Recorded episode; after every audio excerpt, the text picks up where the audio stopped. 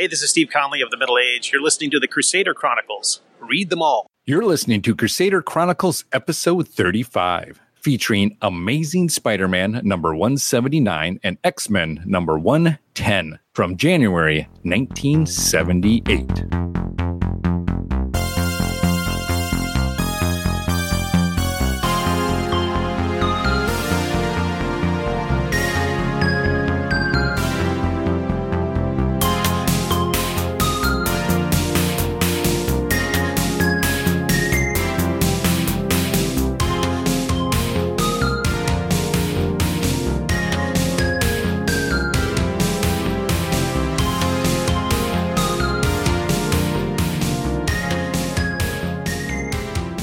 And welcome to the 35th episode of Crusader Chronicles podcast. I'm your host, Pat, aka DJ Chris Statos.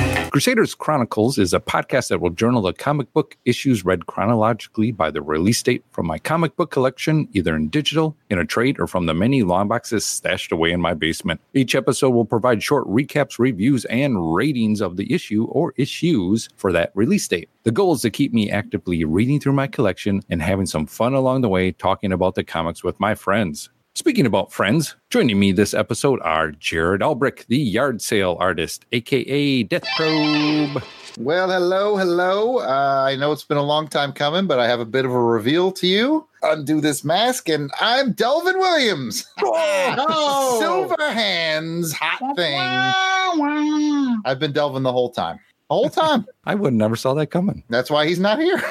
I've been Delvin. Oh, it's so, always the voices yeah. that you do. But how how was it that I got to see him in Heroes Con? Was that just somebody you? Yeah, actor paid? I hired. Oh wow! Yeah. Well, you must pay him pretty well. He's got a nice house. Yeah, we stayed in his house and everything. I went all in on this, okay? I, but I've been Delvin this whole time. Hmm. All right, I see what you're doing there, hot thing.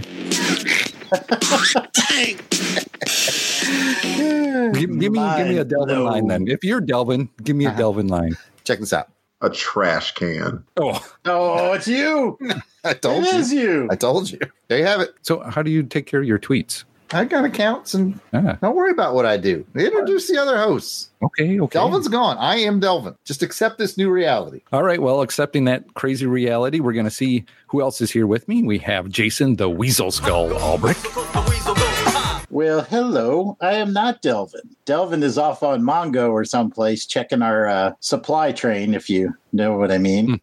Making sure that everything's up and functional. We're just going to have to make do without the dark web. Or do we? Do we have the dark web? I'm so confused right now. Mm-hmm. I'm dark web. Told you. it is you. It is. we have to see how many more Delvin isms and things you can say that keep us. I from... love wrestling. Oh, okay. Hmm. I have to think of something to try to stump you, but we'll see. See, today I was at jujitsu and uh, it got real intense.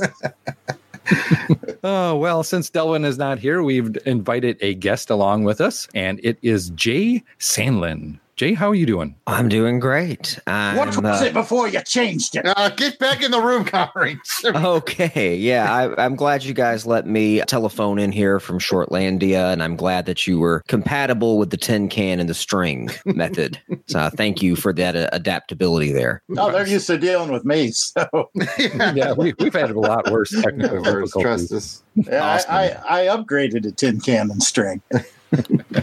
and you only had to pay like a two hundred dollar fee, right? well, I mean, this is Washington, so there are taxes and stuff attached. Oh, yes, the taxes, taxes. Used to be we'd on the podcast and we'd ask Jason a question, and then like forty five minutes comes by and a pigeon would fly into the window, take the little scroll off its foot, you read the answer. That's how we communicate with Jason. Those pigeons were effective. Laugh all pigeon, you want. Pigeon podcast. pigeon never went down in a storm. Yeah, I tried that with hamsters, but they were just too afraid to run up the walls.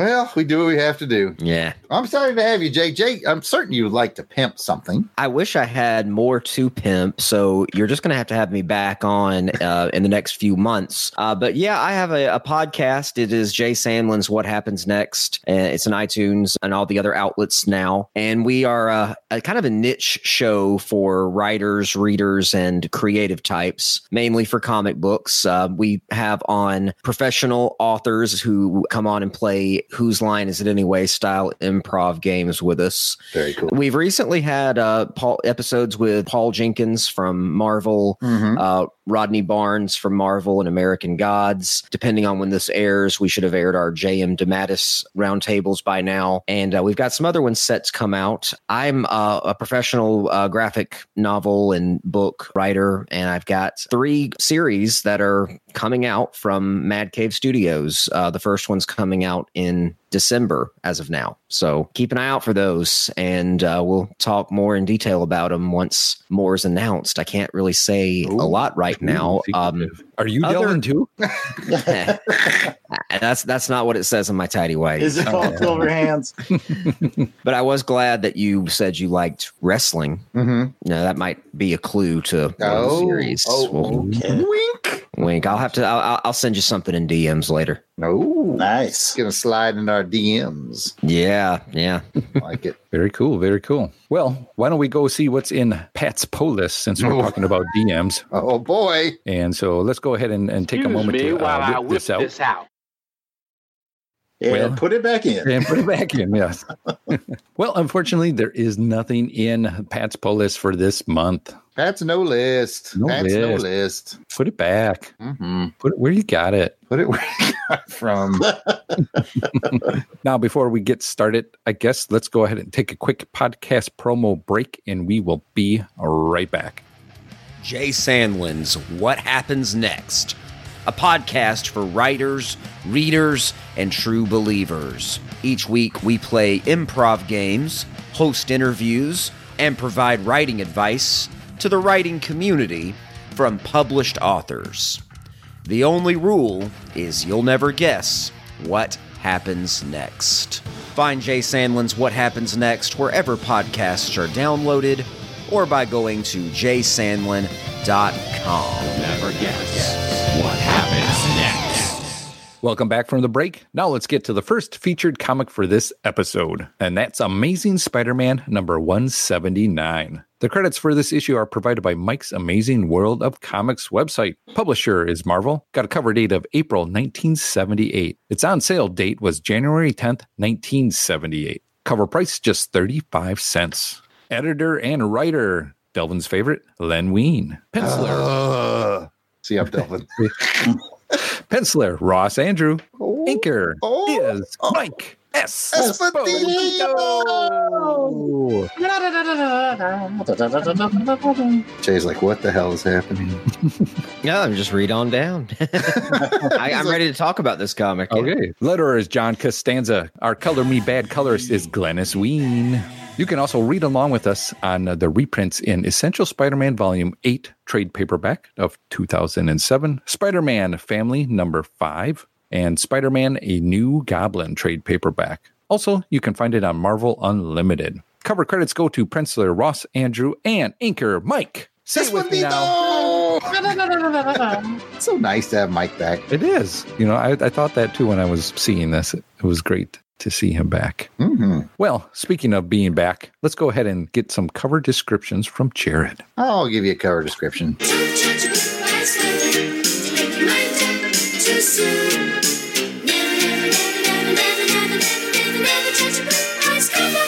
The top of this playbill has the Marvel Comics Group banner, blue letters on a black background. Waiting in the wings is understudy Spider Man, standing in the cornerbacks, light blue background this time. The title of the production, The Amazing Spider Man, is red letters with black highlights, hanging from the rafters from the classic webs. On the main stage, are you guys getting the theme here? It's a whole theater theme. Yep, got okay. it. Just just making sure I didn't waste time on this. All right. On the main stage, the action shows Green Goblin and Silvermane attempting to upstage Spider-Man in the most violent way possible. Spidey, Silvermane, and the Goblin are all going for a ride on Goblin's glider, high above a theater full of patrons. It looks like it could be the final curtain call for Spidey as Green Goblin is shooting him in the chest with one of his finger laser sparkles, just as Silvermane lands a solid right cross on our web slinger. Goblin reads his line, which is You've had it, web slinger. You can never beat both of us. Spidey's inner monologue reads, The Goblin's right. Between him and Silvermane, I'm helpless. A full banner at the bottom reads, Theater of Fury. Now, Delvin's not here, so I have to ask Jay to make fisticuffs punching sounds while Jason does the laser finger and Pat is on the glider. So, All right. three, two. I've never been in a fight before, but I'm gonna do my best. do your best fisting sounds. I'll do the countdown. Jason, you're on laser, Pat, glider.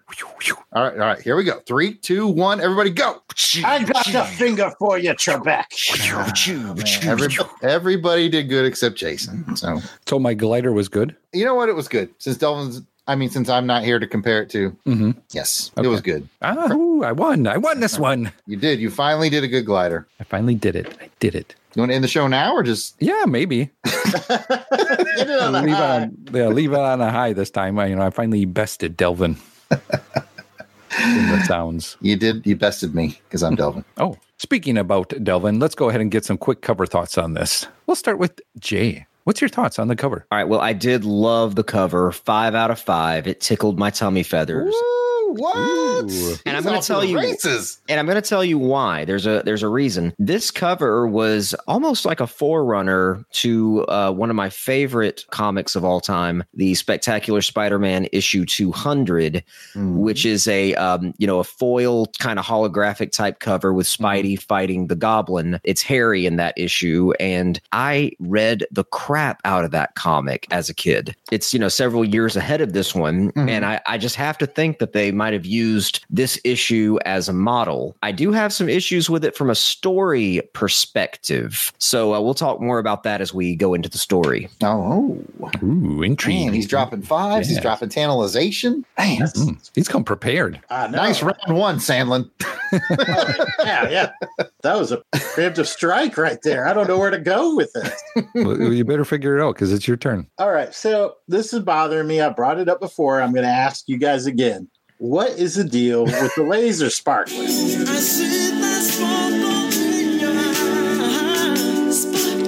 Like, should Spider Man not be dead? Like, he's hitting point blank. It never It's- hurts anybody. right. At some point, I'm like, I don't give a about your laser finger, man.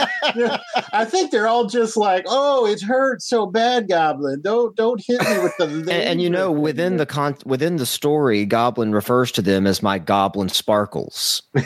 So yeah, it- it's hard to take them that seriously, even though I. I think laser fingers are are bad. And I remember on the Spider-Man the animated series, it was one of the Goblin's you know best weapons, and I've always liked the look of it. You know, Hobgoblin used them as well, but I don't think Hobgoblin ever called him Goblin Sparkles. Um, That's scary. yeah, I mean, I seriously thought so. These are like lasers that come out of his fingers, and so Spider-Man should have a hole punched in his chest and probably gone out his back at this point. But nothing seems to happen to him when he's. hit I, I don't think so. Uh, I, you know, he takes blast from the shocker. He takes shots from electro. He's got some enhanced durability, and he's generally human. What generally hurts him hurts us, but I think he's tougher than the average Joe. And they they seem to be more like stun weapons than pure like destructive force weapons. As in, I'm stunned he even uses them. Yeah. Well, I don't know because they're supposed to be like he was menacing Silvermane with them. Like now you're going to die by my sparkler. Well, finger. absolutely. I mean, Well, Silver. Superman isn't. Yeah, he's. I mean, he's he's a card carrying member of AARP. He's he judo flipped Spider Man or Green Goblin. He sure Well, did. that's- We're getting is into that- the story. No, we got to talk about that. I got I got words on that. For yeah, that. he he went to that doctor's uh, academy there. The, Mhm, the yeah. yeah. you know the one. I know the doctor you're talking about. Mm. All right. All right. So that was I just like somebody explain to me this finger blaster thing. It's just not consistent. But kids think it's cool. I guess. Maybe. Well, let me let me ask: Is it is it just the one finger, or can all five fingers do it? Like pull my finger. Does each Oh, one do different colors, or I think all the times I've seen it used, he's always pointing that pointer The finger. one? It's not really one of his primary weapons. That's kind of the pumpkin bomb. This is more of a That's- I, supporting. I- I weapon. like that one. He's been on like three covers, and he's shooting Spider Man like three times in the chest with this deadly sparkler finger that doesn't seem to have any effect.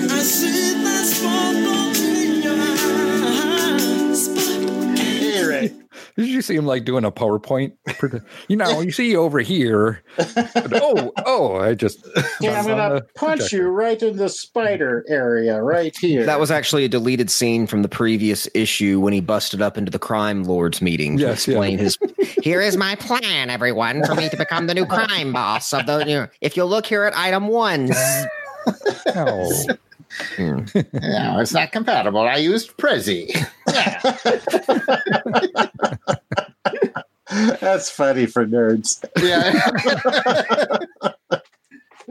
Tim Bryce is laughing.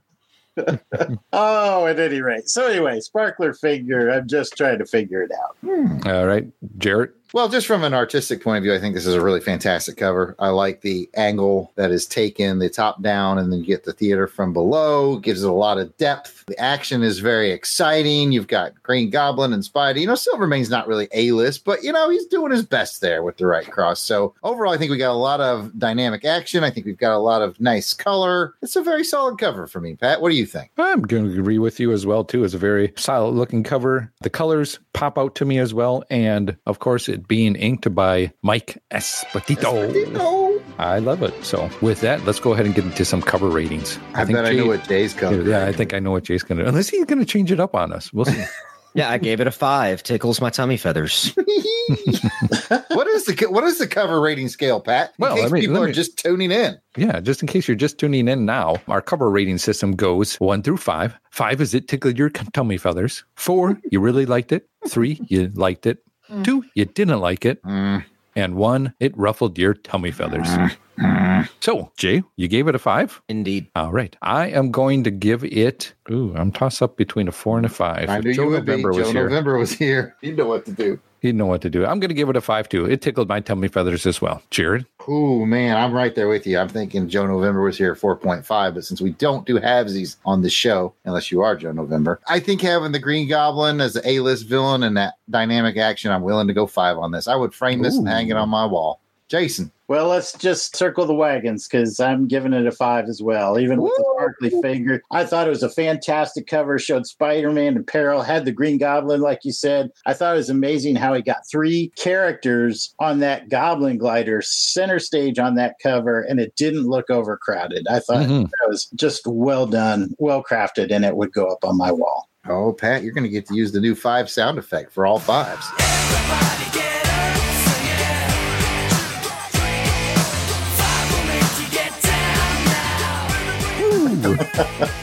Super. Well, with that, let's go ahead and get into some synopsis. Brought to you by Delvin. Who's going to ring Delvin? Well, I guess since I'm Delvin, I'll read the Delvin synopsis. Delvin, Delvin's going to read Delvin. All right, I got this. While attending a demonstration in radiology, high school student Peter Parker was bitten by a spider which had accidentally been exposed to radioactive rays. Through a miracle of science, Peter soon found that he had gained the spider's powers and had, in effect, become a human spider, a Spider Man. Stan Lee presents The Amazing Spider Man.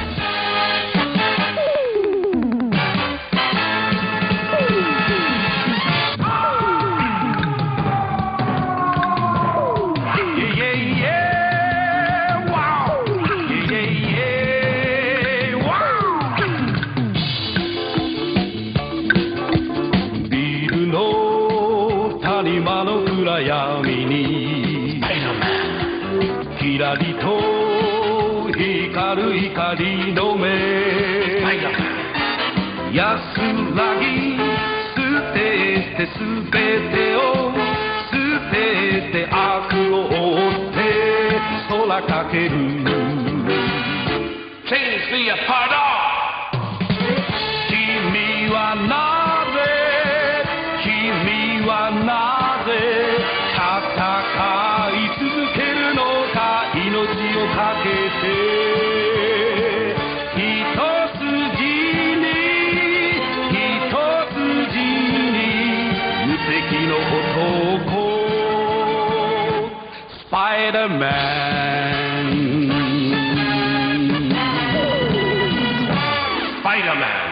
The title of this issue is The Goblin's Always Greener. The book begins where the last left off, with Spider Man being hauled off by the Green Goblin and the world's most sturdy, hefty, hefty cinch sack.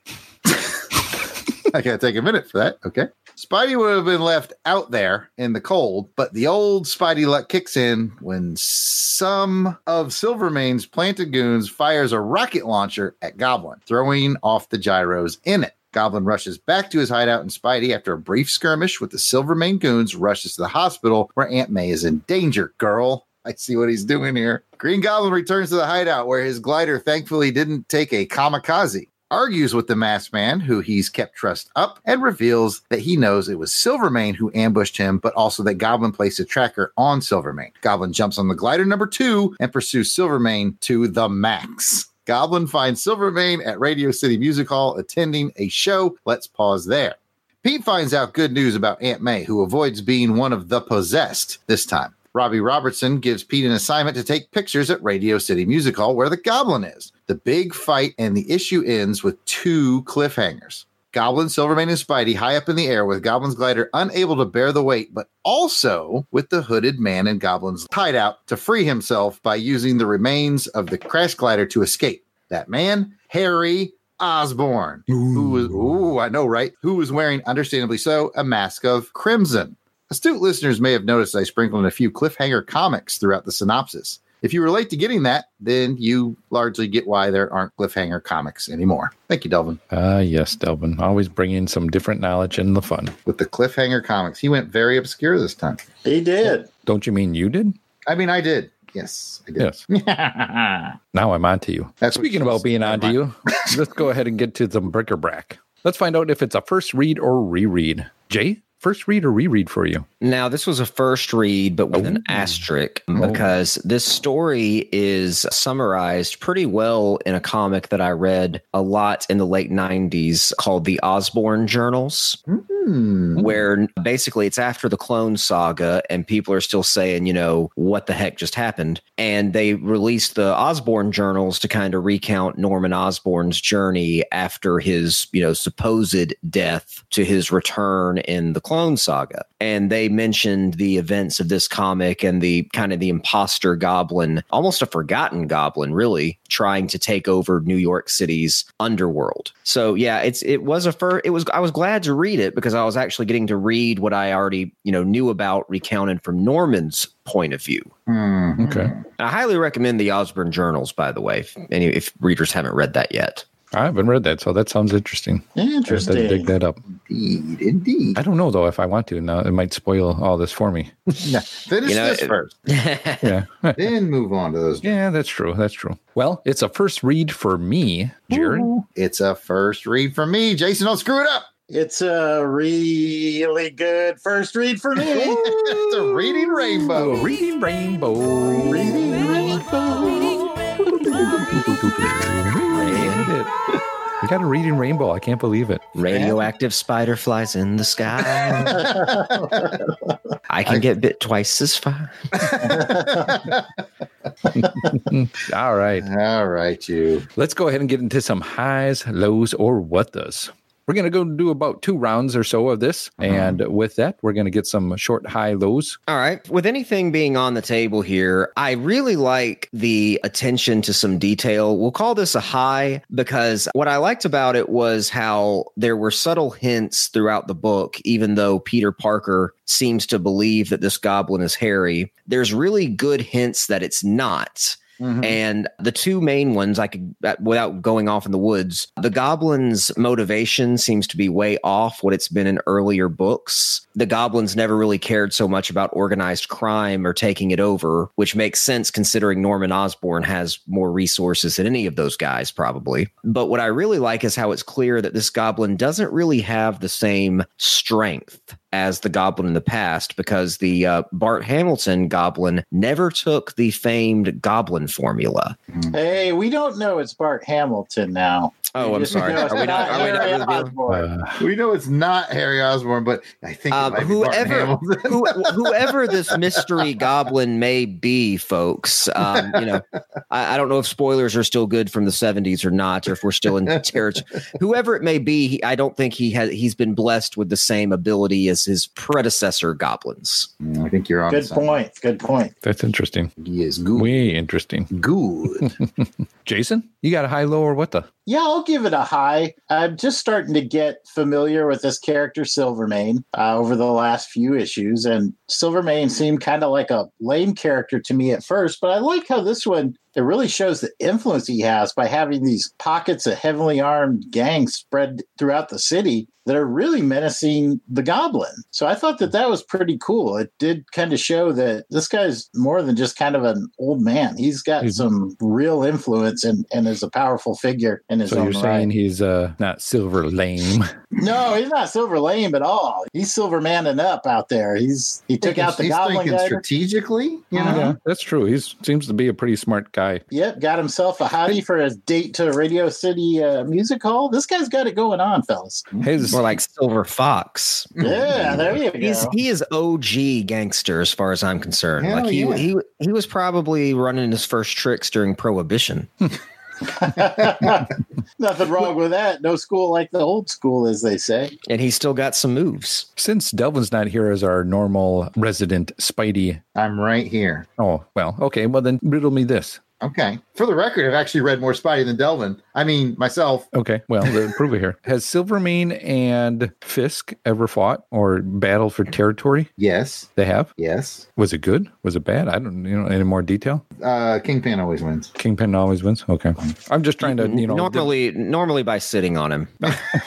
he wins in that. He wins in the pie eating contests. Oh, we got distracted. Okay, honestly, I don't remember about Fisk Silvermane, but I felt like if I said it with confidence, you'd believe me. I Okay. don't remember them fighting a lot over territory, to be honest with you, but I'm thinking it has to have happened at some point. They went at it a lot on Spider-Man the animated series. There you go. There you go. and Kingpin came out on top, but really only because Silvermane de-aged himself back to youth, but he went too far and made himself a, a, a baby. Oh, that sounds like I've heard that story before somewhere. Yeah. And I think that was actually the prequel to the Boss Baby series of films. Ah, Same thing happened to Magneto. yeah. was gonna say, there's a good series of this. Baby villains. I All do want to see villain babies like Muppet Babies. I do Yeah, want to see that cool. now. Mm, The animal Little- will rip your face off. little Doc Ock running around there. I mean, little Doc Ock would just be playing with like his blocks and speak and spell. Animal will give you freaking rabies. Jay's put a lot of thought into this. I did. I Oh, did. well, he he is a, a writer there, so He'd be like a, you know, good enforcer kind of a guy. Animal would be. If you think you can trust him. Pay bill, break thumbs. Yeah. Jared, you got a high, low, or what the? You know, I'm going to give a high to the art. If you remember last episode, I only didn't give the issue a five because there was no Mike Esposito. Mhm. He's back. The art is amazing. And I want to focus specifically on last panel, last page of the reveal that Harry Osborn has been captured under the Cobra Commander hood the whole time. I think that last panel is incredibly well drawn. I think it is everything I want it to be with the reveal. My only complaint with it is now I have no complaints about the art. I want to be very clear about that. The only complaint I have is with the layout. I really wish they would have done those four small panels on the previous Yeah. page so you had to turn to the reveal. I know Jay writes comics, I write comics. I think Jay would 100% agree with me. This is a you need to turn the page to the reveal Mm-hmm. because you turn the page and you're not even reading those top four panels. You're like, oh snap, it's Harry Osborn. Yeah. that's a good point. Yeah. And you also have to think what's going to keep the reader turning the page. So, I mean, Mhm, and this is this is one that would that definitely kept me turning the page, especially if I had read it as a kid. Um, Yes. I would have read it many times over as I did with any Spider-Man comic featuring pretty much any of the goblins. I, I liked, I loved all the goblins. Oh yes, the Hobgoblin saga and Who Is He is one of my favorite things in the '80s. Man, They did it, uh, and then the, the when they revealed the real Hobgoblin, the Hobgoblin lives.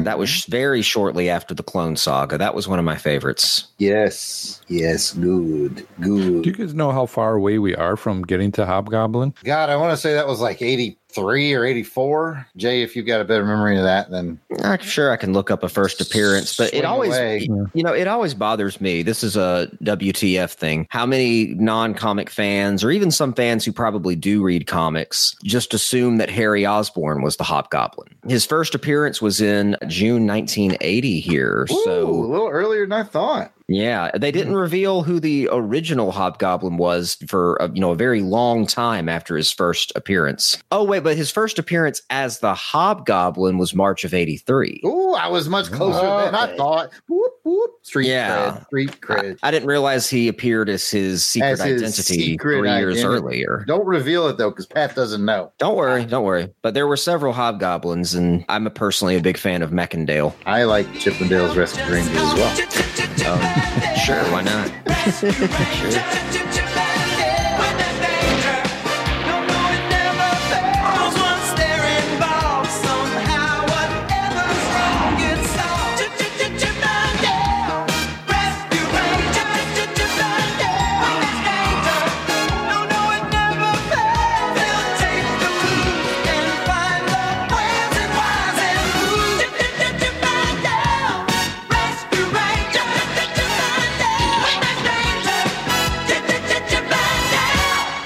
Uh, did you get a high or low? Did I, I think. I forgot to pass it to you? No, no, no, thank you. My, you kind of stole my high would be the art as well too. I definitely enjoying Mike Esposito being back. Yeah, and you're right about the reveal. And Jay had mentioned too, another my high would be just the page turning that I did in reading this. I'm like, you know, I was reading it last night before I went to bed. Sometimes when I read, if the story's not keeping me interested, I'll fall asleep. Yeah. But this one I did not. I was just like, man, I got to read this. I got to read this. And when I got to the end with the reveal, I didn't know that was coming. I'm 100% with you, Pat. I was the same way. I was kind of late at night and I was just tearing through this book, man. It's Mhm. really good. and there's a lot going on and just not only the you know the goblin story and the fights and all that going on you still have what's happening with aunt may as well Yep. that yep. storyline going on and just you know how cool is robbie robinson just showing up Robbie has always been very cool. I think I Robbie Robbie. deserves more of a spotlight at times, but he ha- he has gotten one consistently. Even in the current run on Amazing Spider-Man, he gets a good story. Uh, you know, a good portion of the story. My only WTF moment from this issue, though, was how many times to this point in Spider-Man comics have they used the "Oh my God, Aunt May's dying in the hospital" trope? I think that's come up in our chatter before. yeah, this They do- woman has had one foot in the grave since the '60s. Yeah, the other on a banana peel. and they're still making she's still going you know she actually got a lot more vital in the comics uh, since the 2015 amazing spider-man run i think she's dipping into some lazarus pits on the weekends a lot of times when she gets mentioned on our show, it comes along with the soundbite of knock, knock, knocking on heaven's door. At this point you know god's got her a reserved seat and he's wondering when she's going to show up he was like, You were supposed to be here in 1982. What's going on? and, and in my head canon she always died in the 90s in that amazing issue where Yes, she- gosh, that was the tear jerker. Well, we don't want to talk. but yeah Never mind. What? Actually, Never there, there mind. is a there is What's a connection. There's a good connection between that issue and this issue, and that's just the New York skyline, prominently featuring the World Trade Center, which they also did a good job of in this issue with also Radio City Music Hall, Mhm. something the Yeah. Spider-Man comics have always done well. That's back to the art is showing a bit of New York. Hmm Jason likes to bring that up. That's a Jason favorite. I do. Sweet. I like how the city really becomes a character unto itself in these stories. Mhm, Absolutely. definitely it's cool if you've gotten to be to new york and see these areas and these buildings and all that Pat's been to New York every day. yeah and, well i'm just saying I'll be sure I'm to start. sure, I'm sure everybody has to but i just i find that interesting I'll be sure to start spreading the news. Oh. I was just jealous, by the way, Pat. That's my way of dealing with jealousy is picking. He's a petty Pat, just mm-hmm. petty. I'm, I am petty. I'm petty as hell. Yep. I know you are. Well, with being that petty, Jay, do you got another high or low? I think I've covered it. Okay. Or Well, you guys it- all covered it as well. Let's go ahead and pass that on to Jason then. High, low, or what the? Well, I'm just going to reiterate something I said uh, previously. I really appreciate in these stories how it balances the drama and the tension of Green Goblin, Spider Man's archenemy, with some real humor, real heart, lots of action. It just balances it out so well. And the one thing that I really appreciated in this issue, particularly, was how Spider Man just kind of instinctively goes into battle to rescue Silvermane, who's a villain and he doesn't really care for. But at the same time, you know, his ethics are so strong, his moral compass is so fixed that he's going to do what's right, no matter, you know, what the cost is to himself. I think that's something that I really have grown to love and respect about this character as we've been reading through it. This issue really continues to demonstrate what makes Spider Man Spider Man. Well said, Jason. Well said. Jared? I like the b's on Silvermane's girlfriend. Those were hot too. I just want to juxtapose that comment with Jason's. No, but seriously, I'm going to give it a low. I'm going to give it a low. There's a lot to love in here, but Jared's going to handle it low, and I bet you know what it is, Pat. Just go to page one, and you know what it is. I'm, I'm, I'm was it, page there. one? I on. gotta, I gotta look at page It's on, one. it's on page one. It's on page two. He finally breaks out of it on page three. Oh, You mean like the uh, the unbreakable condom he wrapped him up in? yes. If you didn't get to read last issue, Jay, it's ac- it was actually shaped like a ghost, and not Oh, even yeah, a scary right. looking ghost. Like, ooh, it's a ghost bag that you can't get out of. And I was like, this is dumb. I think he got trapped in it because he was just like mesmerized. Like, is Like- that like a oh is- damn? I forgot oh. to get out of the way. I think, Just Go- voted yeah, I, I think Goblin flew his glider to the DC universe and took the cellophane S Yes, from yes. Superman Two. That's what I was thinking of. Like, Then they had to scrub, but they had to scrub the logo, of course. he's got his bleach, and he's like, oh yes, yes. and, and it took a bazooka to break the plastic bag. I It mean, did. yeah, I think the Goblin probably could have made a lot of money selling that. Yes. He's like, I want to be the crime boss. I'm like, dude, you could be straight up millionaire with that sweet bag technology you invented. I got six cats. That's a lot of kitty litter, man. I would have got those bags. Jason and his cats. uh, It's only with Aunt May in the issue, though. It's only the second toughest bag in the book. oh, poor Aunt May. Oh, poor Aunt May. Don't Why? make fun of no wheat cakes for you. he's not getting no weak aches. You won't even be able to wrestle me anymore. You don't. Yeah, you don't even see much of Aunt May in this one. Just her getting passed down the hallway. Does surgery. Aunt May have like a usual room at the hospital it's called the May Suite. It's the I'll Aunt show you May, to the the Aunt May suite. reserved for Aunt May? They're like, no, we're, we're holding her usual room, you know, on retainer here. Yeah, she'll be back. Knocking on heaven's door. What a J. Jonah Jameson is, though, man. So can we just talk about that for a minute? Put him on assignment. Yeah, tough it out. He needs a distraction. To be fair, if Peter refused to work every time Aunt May was in the hospital, I mean, you know, I I've been you know would pay the bills then? Yeah. Yeah, I mean, I've been self-employed. Yeah, I, I've hired point. employees for years, and I have those employees who are perpetually sick, or they either always have a sick relative. And you know, at some point, you're sympathetic to the point that you have to say, "Okay, we do have a job to do here." And the news, you know, the news never sleeps. Jay Jonah has a business to run. Welcome to another all prose issue of the Daily Bugle. no pictures. No pictures, no All pictures, prose. We're going to describe it as best we can because Aunt May is dying again. Pat, did uh. you get a? Is it No, your- you know, I I didn't get one, but there's I think we've said a lot on this one, so there's not much we could say anymore on it. Should we get silly? Yeah, let's go ahead. So let's go ahead and see what the silly Spidey moment was for this issue for everyone. So Jay, do you have a silly Spidey moment? And this could be Spidey, it could be somebody else in there. Well, it made me laugh, but it it really also made me groan a bit. I think, as great as the cover was, I do feel it might have been a little deliberately deceptive by showing everyone balancing so well on the glider together. and then when you get into the comic and they're actually all three on the glider, you know, Goblin, you know, much like Silvermane and his date later that night, just can't keep it up. so that felt like a bit of a bait and switch to show them all fighting on the glider, but then that just kind of falls apart as soon as they really try it. You know what I mean? There was a lot of excitement and action going on. It could happen to anybody. I'm sorry, I took that personally. All right, Jared, you got a silly Spidey moment? I do, I do, but it's kind of an inside joke, silly Spidey moment. I had to laugh as Spider Man was plummeting to the ground, and I was like, "What did he land in?" A trash can. Essentially, a very large trash can, and I, it just made me laugh. I know it's an inside joke for the Long Box Crusade, but funny nonetheless. Mm-hmm. I thought the same too. Did you? Okay, I wasn't alone on that. Uh, what about you, Jason? I hope you picked the one that I had on my B team roster.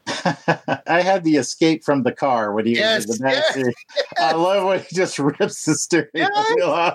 Let me That's borrow right. this, Juggles. Here, you hold this for a minute. Your buddy's Yeah. tired. That's mine too. That's mine too. You got chuckles. He handed him the steering wheel. then he ditched the car, and the car like rolls right into the wall. Yes. Awesome. Good job, Jason. Yeah, that was mine too, Jason. So Oh, you have a B team, Pat? uh, no, not well with the trash can one too, but Oh, well, sorry. You know, in these, it's hard to pick some good ones because there's a really good balance between, you know, the funny, the heart, the action, and all that. So you get these good, quick little bites of fun. Gosh, there was a lot of panels in this book. Did you notice that? Yeah, very cool though. All right. Well, with that, let's go ahead and get an overall rating for this issue. Again, it's just a reminder this rating is a one through five. Five, it tickled your tummy feathers. Four, you really liked it. Three, you liked it. Two, you didn't like it. And one, ruffled your tummy feathers. You hated it. Jay, what's it going to be? Despite the silliness of the bag and the glider shenanigans, I'm going to give it a big solid five,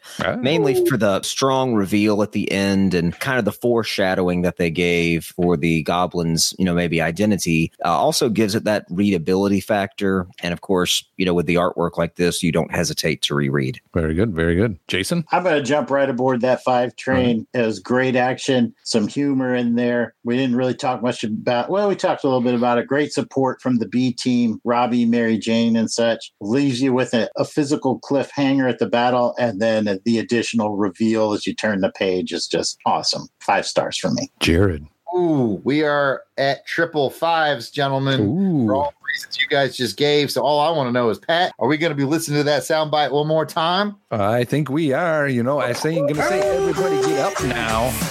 One, two, three, four. Five will make you get down now.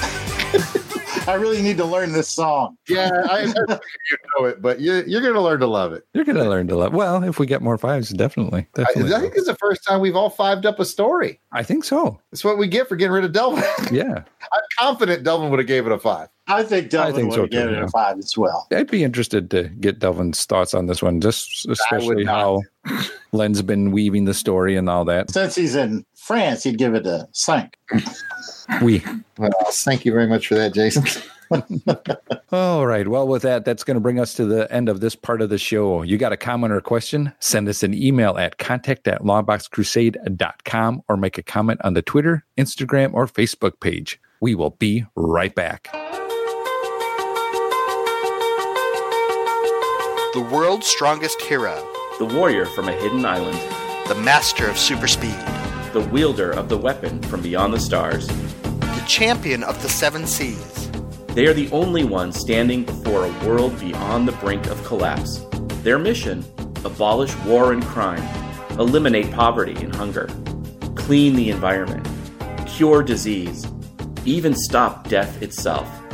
They promise within a year to make the world a utopia, no matter how many lines they might need to cross. Coming soon to the Pulp to Pixel Network, the Squadron Supreme cast, an exploration of Mark Gruenwald's epic 1985 Squadron Supreme miniseries. A look at the heroes, the villains, the fine line separating them, and how this miniseries continues to play an influence in mainstream superhero comics.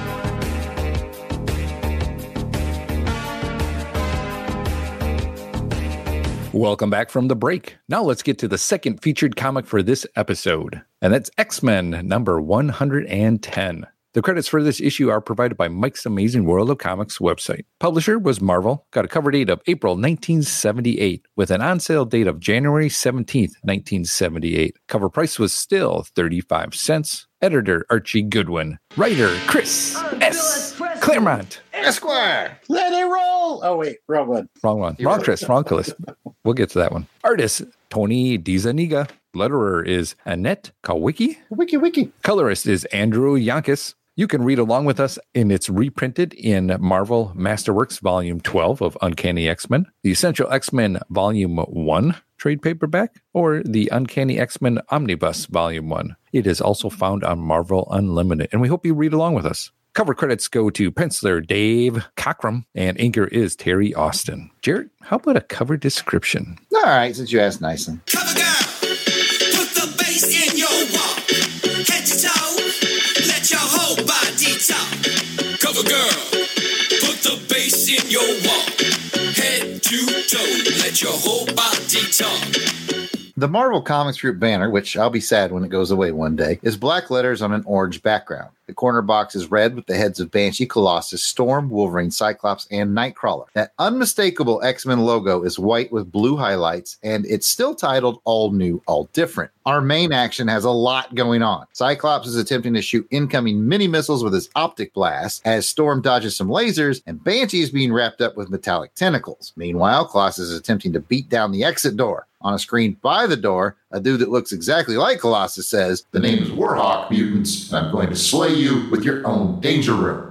All right, Pat, you're on the Cyclops shooting the missiles. Uh, Jay, you're on those lasers aimed at Storm. And Jason, you are Colossus banging on the door. Duh. Three, two, one, go. Boss boy! Boss boy! Boss boy! Pew pew pew. Those are, man, that's one of the best rounds we've ever had. Jason went full Russian, banging on the door. I heard pew pews. I heard zip zips. I'm proud of each and every one of you. Oh, Yeah, I figured I pushed it on the last one. I'd, I'd do it right this time.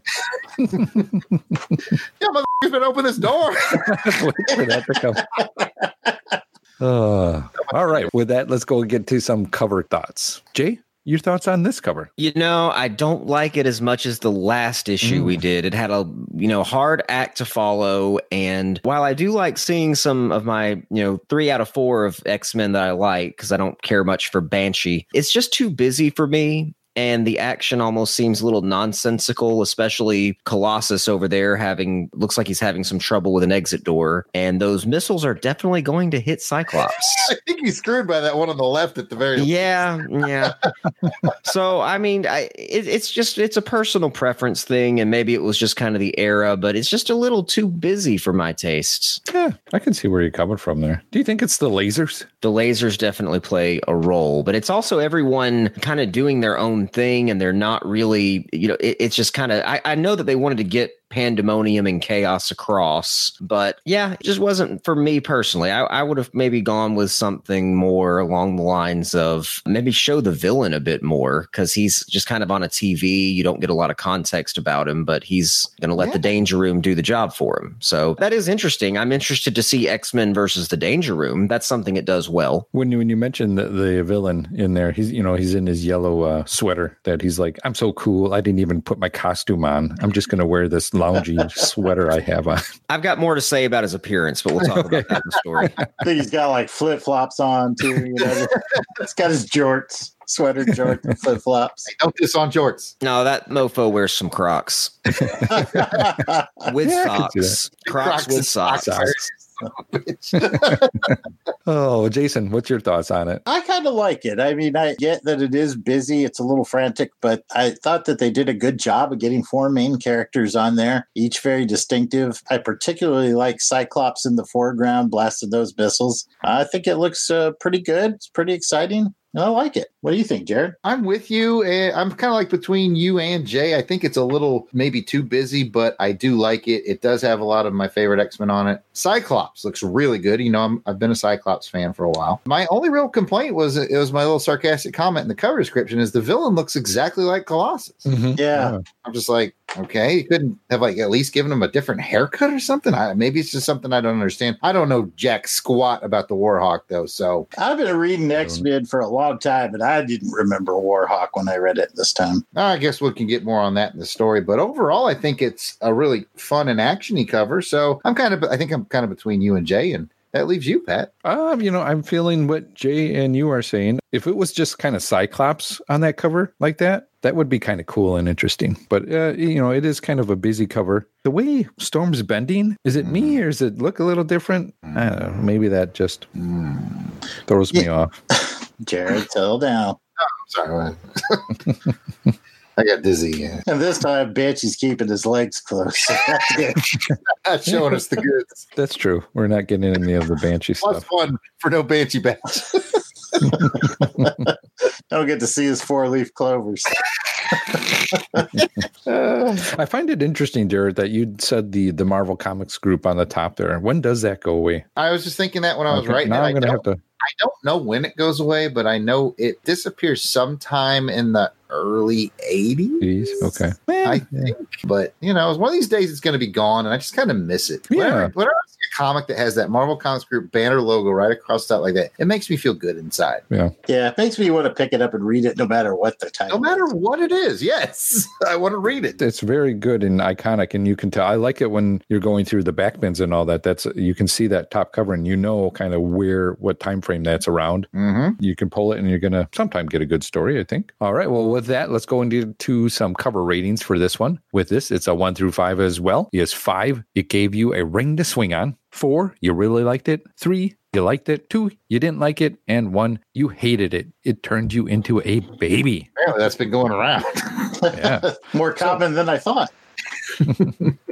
Jay? I'm gonna have to give it a three. I didn't quite baby out on it, but Wow. it's not one that grabbed me. Jared. I'm going to bump it up to a four. I like it just a little more. I think it's real solid, real good stuff. I mean, you got Cockrum and Austin together. That's a one-two combination. Just a little too busy to, to make the five. And I will throw it to Jason. I'm going to join you with that four. I really liked it. I thought it did a really good job of capturing a lot of chaos on the cover in a way that wasn't too busy. Not a perfect cover, but really good. I enjoyed it. So four from me. Guess what, guys? I think we're going to have a split decision here. Uh oh. A three from Pat. We got a three from me. I'm going to be with Jay on Three Mile Island here. You guys are two cool guys. Yep, two cool guys. We're the, The bros. Fantastic Fours. So we're going to have to see what our listeners out there think. Help break the tiebreaker for us. Are you with the bros or two cool guys? I would think it's two cool guys. But there he goes, trying to leading the witness, Your Honor. Objection. Overruled. I know we've already talked about cover stuff, but I, I, I just want to point out one thing. I don't know if it's just on the digital, but I love the two tone color work that's done on Cyclops's visor. Mhm. I know it's a tiny little detail, but I just love it. That's all. Yeah, it kind of captures like the light from the Yeah, it just gives From it the a eyeglass. And there's not a lot of other two tones, but I just love it. I know it's weird and small, but it just jumped out at me. No, that's good. That's a good catch. All right. Well, with that, let's go ahead and get to the short synopsis brought to you by Jason. Oh, it's supposed to be a short synopsis. oh my goodness. 34 episodes, Jason. 34 episodes. Let me regale you with this tale. Jay, we've told him he gets two minutes or less, and he takes great pleasure in filling up the full two minutes every time. Two minutes I'll- is what I'll they said. I'll settle in and I'll uh, wait, wake me up when he finishes. Fingernail clippers. That's what I do. Oh, you'll be hanging on the edge of your seat here. Hold.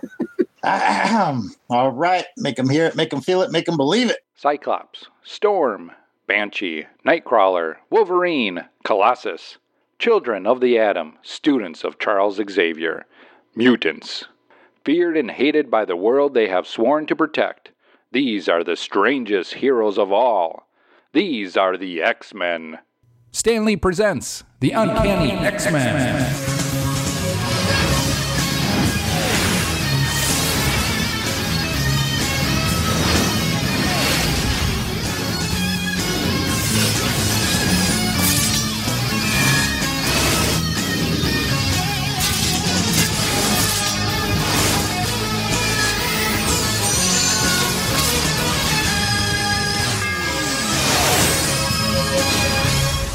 Title is The X Sanction. The X Men are trying to relax on a warm summer day by playing softball when, unbeknownst to them, a mysterious assailant has penetrated the grounds. The dastardly saboteur quickly knocks out Moira, Jean, and Professor X and rigs a deadly trap for the rest of the X Men by hacking the Danger Room server. When Cyclops leads Wolverine, Storm, Nightcrawler, Colossus, and Banshee through the training regimen in the Danger Room, the trap is sprung and the X Men find themselves fighting for their lives as the training facility tries to kill them and won't let them leave. Using their powers and working as a team, the X Men manage to stay one step ahead of the Danger Room's deadly traps. Realizing that their only chance to escape the room is from the outside, Cyclops orders Nightcrawler to teleport himself and Wolverine outside and disable the Danger Room's computer programming. The strain of the teleportation renders both mutants temporarily unconscious, but Wolverine revives to find himself face to face with the deadly assailant,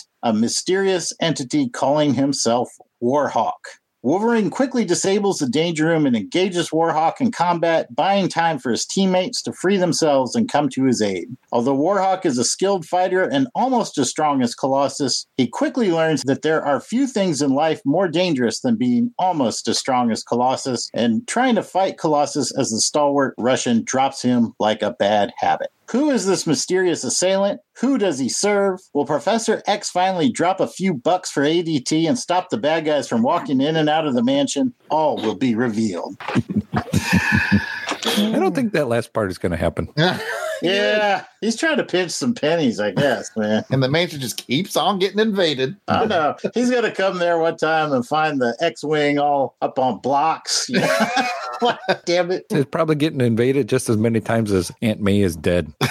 That's probably right. That's, there should be a ratio. We can we can check. Well, with that, let's get into the bric-a-brac for this issue. Is it a first read or reread? Jay? Very much my first read. Oh, Jared. It doesn't matter. Jason's going to ruin it, but it's a Yeah, first that's true. read. It's a first read for me as well. Jason? Ruined. Ruined. Oh. Root.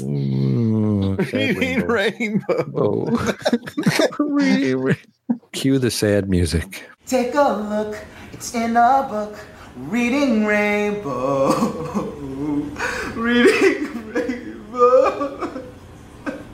I cannot fly as high. Hmm. Well, on that uh, low note, let's go ahead and get into some high, low, or what does for this issue. Jay, you got a high, low, or what the? I think my what the is when Cyclops on page eight suggests they all get crack. Okay, I got to check this out. What? I missed how I missed this. He, he literally says, um, let's get crack. Arg. So I guess he kind of started early. he does. Let's get crack. Arg. Arg. Yeah, well, you hot? You know, every uh, every week on Twitter, I run a hashtag comics out of context, and this panel is going to definitely be one of those. Probably before this airs, in fact. I've dropped the comics out of context a time or two myself. well, good. Well, let's both have fun with this one. no, this was all yours because you spotted it and I didn't. Well, maybe maybe I have an eye for crack. I don't know, but um, and I have I have one more. What the? If you don't mind, He's trying to do two things in one round, Pat. Oh, oh, wow, wow, wow, wow, we'll let him go. We'll let him go. Go Let him ahead. go. He's a guest. Well, it, it was just to do with Moira. You know, Moira, who regularly spends time with mutants and is even just hanging out with Nightcrawler. Yeah. See, Mhm. sees the uh, cable man come to the door who has an unusual face and just loses it like right in front of him like oh my god why are you so hideous but woman you've worked with mutants your entire life is this what you do every time you see a mutant that looks a little odd is Uh, trying to say like, oh, it just must be plastic surgery. Is like, does that look like plastic surgery? Yeah, my plastic surgery always turns me blue and makes me. this guy Warhawk, I don't mean to jump ahead, but he's almost like the bargain bin of X Men villains. They took like uh, Archangel's skin tone with Colossus's body, and then the the clothing that would belong to like Xavier on the weekends or something. He's very cobbled together villain. Yeah, Yeah. I don't know anything about this guy. Me neither. Yeah. I, like I said, I Do I really this need to? again. And I was like, I don't remember this guy at all. I think there's your answer, Pat. Jason's been reading X Men comics his entire life and he doesn't remember. That tells you what you need to know. Jared, you got a high, low, or what the? I have got a high. I've Ooh. got a high. We've mentioned the name Tony DeZuniga a few times, and it's always as an anchor. And he is the guest artist for the whole book. And I think he did a really fabulous job. Mhm. I, I'll for an- second that. For an Yeah. anchor stepping up to a full art for the whole book, I think he did a really good job. So hats off, Tony. You the man. Yeah, that was one of my comments as well. I thought he did a spectacular job for filling in. Absolutely. All of the art was first rate. I guess that goes to Jason. I guess I'll just kick it off with a high. I always enjoy watching the X Men playing softball or when they all get together and kind of come back from a mission and just have a little bit of downtime. I don't know why. It just always tickles my tummy feather. I enjoy that. Wolverine So takes that softball seriously, man. He does. Yeah, man. he's He's playing hardball. And Jean is a cheater. Uh, yeah, I'm like, oh, house rules. You know, it's a it, it, it could break a window, yeah, whatever. so it's a single. What? While Wolverine stands there wishing she was single. Yeah. zip, zip, zow. But that that's a good point, Jay, because I think she's really looking, looking all very right in this one. Yes, Yeah, looking good. The baseball game was a high for me too. This is the first time we've actually, through this series of, of reading, that we've had them playing baseball, right? Yeah, this whole story really is kind of one where you're starting to see them come together a little bit. Mm-hmm. Yep, I agree. I mean, we've seen them like out in the walk or whatever they were doing. Uh, well, last issue, yeah. Yeah, just hanging out out in the lake Just or hanging out, whatever. yeah. You can also say the Teen Titans, but I don't think any superhero group does the daily life as a family better than the X Men. I would agree. Maybe Fantastic Four, but But they're literally a family, so it doesn't count. yeah, I always kind of compared the X Men to like a professional baseball or football team, and then you have like the Avengers or like an all star team that comes together. You know, And speaking Uh, of baseball, there's a huge question that's on my mind is why were Wolverine and Colossus the only ones wearing their costumes for the game? Everybody else is in civvies, but Laundry day. Fair point. Colossus was wearing his under his clothes, so that's even worse. Because Colossus was wearing a regular Nightcrawler's in outfit. his. Night, Nightcrawler's in Nightcrawler was in okay. Nightcrawler. Well, you know, Nightcrawler. Yeah. Okay. But yeah, he could have dressed up. Though. He could have imaged himself or something. Oh, and Jean and Scott lived somewhere else, so they were visiting, so they wouldn't have been wearing their costumes, and that was a big theme of the book: is whether or not Jean was going to be a full time X Man. Mm-hmm. That's a good reason, actually, to have them not in their costumes. see, we resolved it. Yeah, wasn't wasn't she still living with Misty? Yes. Yes. Settle Oh, down, oh, sorry. Jerry. Well, how come she's not in the? How come she's not playing baseball? Hello, it's the cable guy.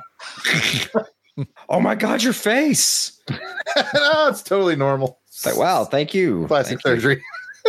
I was just feeling confident about going out in public again. Thank you. God, Moira. Now I'm going to charge you double. Come on, Moira. Get your game together. The two most powerful telepaths in Marvel don't detect the cable guy with a bad mission. Yeah, they get taken out really quick. Yeah, they have that ethical code where they don't read minds. Wink.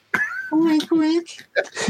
They still can sense emotions without reading the mind. They can sense, you know, the elevated enzymes as he prepares to like shoot Moira. They didn't sense Moira lose consciousness at least, or I, I just don't see how you could do that right under Jean Grey and Charles Xavier's noses, especially when this is taking place when the Phoenix stuff is happening to Jean. Well, to be fair, Jay, that's one of the notes I had. It's like it is ridiculously easy to break into the X mansion with all these superpowered folks around. I agree with you. I'm interested to see who his boss is. You know, like they said, it's it's got to be somebody that knows a little bit about the mansion. Maybe it's a character more memorable than Warhawk. I would hope so. Would you guys like to join my Warhawk fan club? Take a pass on that, Jay. Yeah. Oh. well, what, what's, what's the benefits? Um, Any giveaways? Yeah, we give away every piece of Warhawk memorabilia ever made. It's not a big package. And if I may, big package. But anyway, I digress.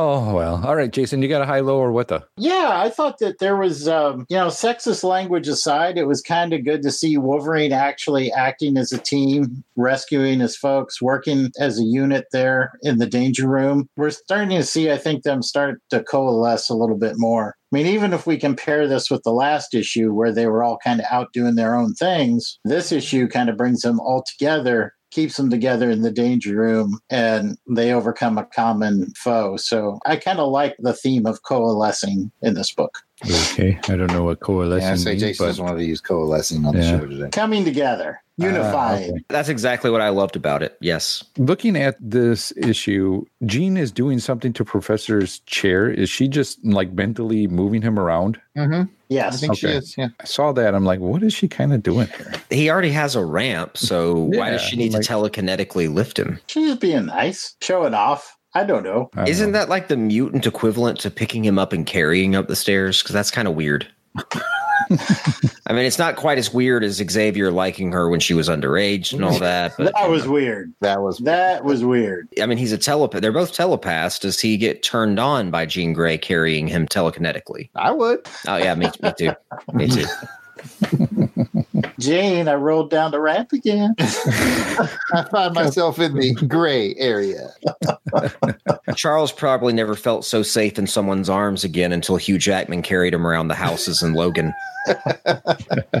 One of my highs, I guess, is going to be I like we get to see the fastball special, not only in the baseball, but mm-hmm. also in the danger room. Always welcome a fastball special. to that point, the Danger Room action was a high for me as well because that's some classic X Men, and they all were playing their roles very well. Uh, especially Cyclops taking on the role as the leader, as Yes. you know, Mhm. as he does so well. Good. Good. I like that we find when Nightcrawler kind of bamps in they both him and Wolverine get kind of knocked out as he's still kind of finding his powers Mhm. and what his power set levels are at at this time Yeah. is interesting. It sure does go up from here. It does. So yeah, that's what I'm interested in. I'm learning a little bit more on, on that as well. Jay, do you got another high low? Well, if I'm going to give a low, it's going to be that Wolverine used the term "flamin" at least three times in the book. you fl- you know you flamin whatever. I, I get that it was that time and place and how he was using it, but you know there are other words. But the big high for me was really just the keeping the continuity and keeping some of the greatest hits in there with making it new. Um, they kept Storm's claustrophobia, which has been a consistent part of that character as well, Yeah, even even to this day. There was an issue recently where Storm had to go to prison with the other X Men, and they put her in solitary, and it really messed with her claustrophobia. So I like when I see these ideas are still popping up in comics and they've been there for so long. It either means that we really care about continuity, or we just don't have that many ideas. little column A, little column B sometimes. Jared? Just a quick high for the moxie of Nightcrawler, man. He finally got up, got on his feet, and the first thing he did was punch that metal dude right in the face. yeah, man. he was Well- Shazam! And he stole that device off of him too, Yes, man. yes. He was both sneaky and strong. Stealing the device off him was very Nightcrawler, but I don't see how one of Kurt's punches would hurt that guy. Yeah, I didn't. If he was able to stand up to Wolverine and the adamantium claws before that. We've talked about this, some of these early appearances of Nightcrawler. I think they were really toying with the idea of giving him some super strength because we've seen some other examples of that. Remember, fellas? Yeah, Mhm. ripping Like- that door off the ripping the door off in the Spider-Man issue, I think it was, and I think they just hadn't decided to kind of lower his strength level yet at this point. Well, I thought this was also good at showing them working as a team because he does go up, he hits him, and he's like, "Oh, I'm not doing any effect. Colossus, you're up," and then Colossus just wails on him. So I thought hmm. that was kind of cool. I think the Colossus Warhawk fight needed a few more panels if they had been available. Mm-hmm. That would have been cool. Yeah, One body slam, and that was kind of it for Warhawk. It did give Jason a nice opportunity to make a funny comment in his write-up, though, about learning the dangers of being almost as powerful as Colossus. Colossus, and then going to fight Colossus. I'll tag on a little bit to what we talked about with the claustrophobia with Storm. Another element that I liked about it, we're still getting to know these characters. So I thought it was cool, and it, it didn't dawn on me till I read this comic that not everybody knows her weakness. These are very proud people, and they're not always apt to share the weaknesses that they have. And it's only Banshee who knows about it and tells the rest of the team because, again, continuity, they experienced it in Scotland when they fought Mhm. Juggernaut and Black Tom. Mm-hmm. So I thought that was cool. One of my highs is that in this issue, they talk about Iron Fist, or Wolverine talks about, you know, dealing with Iron Fist. That's right. Yep. We're starting to see them kind of branch out where we saw Nightcrawler in a Spider Man issue before, and, and we're Mhm. starting to see them kind of you know, spread out into other comics now. Yes. Does anybody know what happened in that issue? They fought. That was in Marvel Premiere Volume 1, Issue 23, featuring Iron Fist. Actually, Warhawk is the one who was in that issue fought Iron Fist. And that was why Wolverine said, This reminds me of when I fought Iron Fist. So, you know, we in the Warhawk fan club who Oh, yeah. follow his his three his three appearances uh, Nice. With with great care.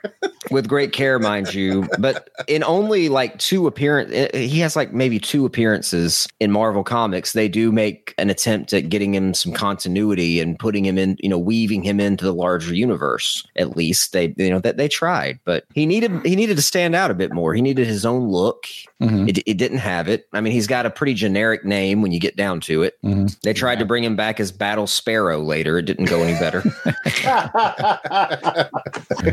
Combat Macaw. oh, Lordy.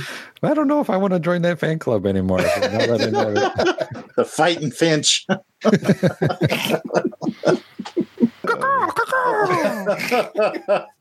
At one point, they were going to relaunch him as Angry Bird, and then that just went Oh, off in a whole different direction. the whole thing. Oh man. Hmm. If he's Yeah. getting royalties off of that, he's laughing at us right now. Well, why do you think he doesn't have to appear in comics anymore? That's what I'm thinking. That's how he retired. Who's laughing now, boys? Not to mention the residuals he's still getting from this Uncanny X Men issue 110. Well done. Mhm. Well, with that, does anybody have any final high, low, or what do you want to toss out there? I'm out. Nah, I think we're we're good. I think we covered it. I love the mutant ball, love the baseball again, and it reminded me of a great episode of X Men Evolution. Did you guys ever watch that cartoon series? Oh, sporadically. A couple here and there. Yeah, a couple here and there. Yeah, nothing fully. They played baseball in a few episodes of that. I was that was always a high point for me too. Pretty cool. Let's go ahead and find out who went the extra mile in this issue. Jay, do you have somebody that went the extra mile? Nightcrawler all day. He's the All right. MVP. Bamf. Bamf, Bamf. Yep. Not only did he get the device off the guy, I mean, he threw a punch at, you know, the awesome, amazing Warhawk. and he also, uh, you know, like you said, he tested his own power. And uh, I think he realized kind of what he was made of in this issue a bit. So, yeah, definitely Nightcrawler, who doesn't even make the cover, by the way. Yeah, that's true. Yeah. Eh, maybe he's blending in with the shadows. But Banshee does. Banshee, really? It's my weak banshee. Similar to my Warhawks. Yeah, I was gonna say it sounds the. Jason, who went the extra mile for you? Wolverine gets it for me. Nightcrawler wouldn't even been able to do that teleportation move if Wolverine hadn't saved him in the danger room. He also saved Storm. He also saved Cyclops' life. And then he's the one that came to, took out the danger room, released the friends, and was able to subdue the intruder. So I'm going Wolverine on this one. I like the inner debate about saving Cyclops. I did too. I can get that sweet, Yeah. sweet gene action if I just do nothing. Oh no. Oh no, Cyclops, no. Duck, Cyclops, duck. did, did you guys read did you guys read ultimate x-men in the 2000s Yes. I did, yes. wolverine straight up leaves cyclops to die so he could go be with you Hey, it, Decisions was, have to be made. That's right, man. it was a different earth we'll say that it was a different earth But it was the same short shorts. Jared, what did you think? I'm giving the extra mile since you're being a homer for Wolverine. I'm being a homer for my Cyclops. I thought he showed tremendous leadership. Jay mentioned that earlier. Just tremendous leadership as one of the more lower level power guys, probably the lowest level power guy in the room, just keeping it all together. You know how I'm a big fan of the whole leadership thing. So I'm giving it to Cyclops. awesome What do you And I- think, Patrice? You know, I think the same thing too with Cyclops. Everybody was kind of picking. You had Nightcrawler, then you had Wolverine. I'm going to go with Cyclops as well too. The other two were on my list as well. Yeah, they're all good choices. I Oh, think yeah. everybody's got great choices tonight. A lot to choose from in this book, especially if you're like president of the Warhawk fan club. That's right. I, I needed it a little bit more. I needed him to step up his game a little bit here. we accept dues on the first um you know. Oh, I thought you guys paid people to be in the club. Well that's that's what i mean you'll you'll get your payment on on Oh, the first oh, well then, oh yeah, maybe that. Sign me up. you know Warhawk. Uh, unfortunately, we can only pay the 35 cent cover price of this a fantastic issue where he made an unforgettable appearance. I can't believe that he's not appeared in one of the, the Fox films. Mhm, We'll see. It would have saved Dark Phoenix, you know. Wouldn't have hurt. I haven't seen Dark Phoenix yet, so I can't really say. I, I haven't either, actually. I've seen it. Yeah, what was the Warhawk ratio in it? Uh, to nothing. Could have used a little bit more. Well, with that, let's go ahead and find out what we're going to rate this issue. It's a one through five. Five is it gave you a ring to swing on. Four, you really liked it. Three, you just liked it. Two, you didn't like it at all. And one, you hated it. It turned you into a baby, just like Magneto and apparently Silvermane. and Silvermane. Meh. Jay? I'm going to give it a strong four for showing a great slice of daily life for the X Men, getting the relationships all well, strong voice for all the characters. I only had to take off one point because some of the elements that were probably common just don't hold up as well now. So it's looking at it through today's lens, but definitely a solid four out of five for this awesome adventure and the pinnacle for the Warhawk fan club. this is a landmark moment. I would have thought you'd give it a little bit higher that for that. Jason? I'm going to bump it down a little bit. It's a three, strong three for me. I liked it. Good filler issue. Didn't really remember the villain. I think that's what drags it down for me a little bit. But uh, all in all, very solid. Would you guys say this is a filler issue? Like uh, the go between? I think so. I mean, It did leave us with the plot thread of who this guy's boss is. Yeah, that's where I'm kind of thinking. Is it one? Is it you know? Is it one where it's just the the wind down? maybe You it's could- a prelude. You know, you could probably skip it and not lose anything, but there's just Hmm. the character development there and Jean's decision to rejoin the X Men. Yeah. That's a solid point. Yeah, that is a good point with Wolverine and, and some of that there going on. You get, yeah, you get a little more deeper thoughts by Wolverine. Jared, what's your score? Is it really a decision to rejoin the X Men if you've been in every issue? I've That's decided also- to stay. You've been here the whole time. You've never left. In fact, you took us to a planet and brought us back again. Misty's like the Reds do. Where have you been? Where have you been?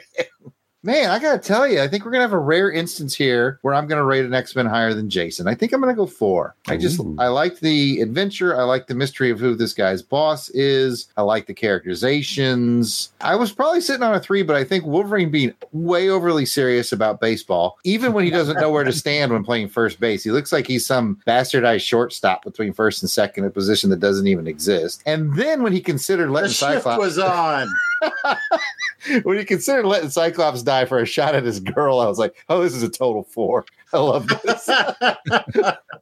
so it pushed me up to four. What about you, Pat? I think I'm going to land at a four as well, too. Hey, I, I, kind of like the boat anchor. Yeah. I'm out on Three Mile. Island. Surprise, surprised. I think, it, like Jay said, a lot of character building here, some action. Art was really decent, uh, lots of words. So this was a little slower of a page turner for me. Yeah, it was uh, very wordy. It was wordy. Or, or than the Spider Man one. So, S. Claremont Esquire.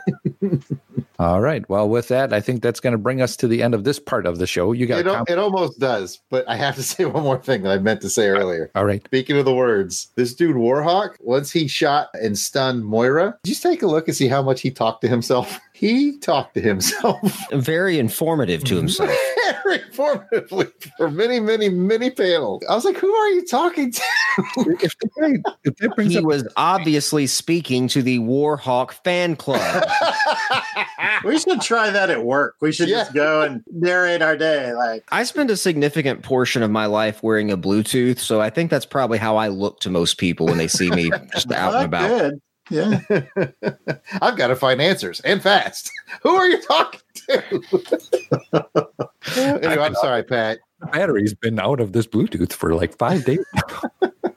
You were trying to close this part of the show, but I just I just remembered that I wanted to talk about that. but that brings up a good point, and then we'll end it at that. When he's talking to himself, then whoever his boss is starts talking to him mentally. Then after he, the guy's done talking to him, he begins to tell him how much he hates him. I know, right? I suck. One of these You days, I'm gonna find out who you are. I'm gonna beat the crap out of you. I swear it. Meanwhile, I got to move over to this panel, and who are you talking to?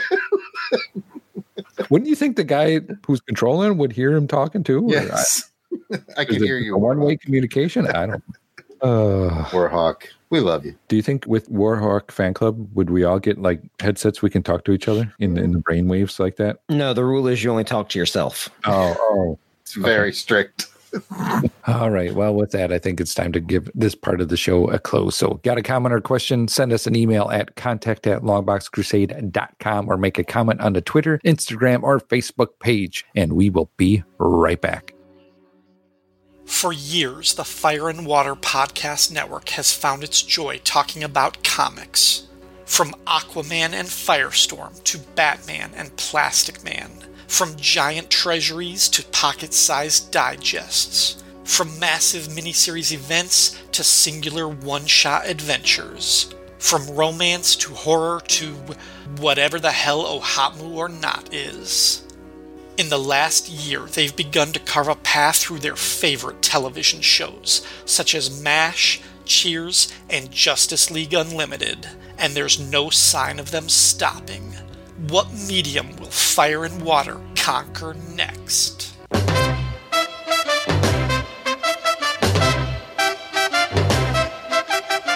you like good music? Introducing Fire and Water Records, the music anthology podcast from the Fire and Water Network. Find your joy in all new ways as members of the Fire and Water Network and their friends discuss favorite songs, albums, concerts, and artists. Hang on, I've been doing a music show for two years. Featuring Record Revolution, Join the Brothers Daly as we catalog the essential years that shaped popular music and our own lives.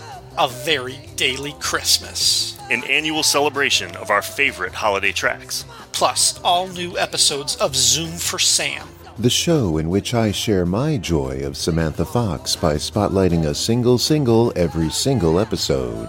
And Pod Dylan. No, not Pod Dylan. We discussed this. That's staying on its own feed. Not Pod Dylan, but everything else I said, plus so much more. There's even a chance David Ace Gutierrez will show up. Which brings us back to Fastball, which is really one of the most interesting American bands in the world today. When you think about the number of side projects and solo projects associated with the band, it actually almost outdone. Fire and Water Records, a proud part of the Fire and Water Podcast Network. Welcome back from the break. Now let's get to the feedback part of the show where we share your comments, emails, questions, likes, and shares in a segment called Crusader Comments. We are thrilled to kick off these comments with special shout outs to our Crusaders Club members. These are the fine folks who have joined our crusade. They enjoy discounts from my online store, which is theyardsaleartist.bigcartel.com, early access to special long box episodes, voting to help determine our show content, a quarterly newsletter if Pat ever writes his article, and so much more. So these are the folks reaping the benefits and giving some much appreciated support to the show.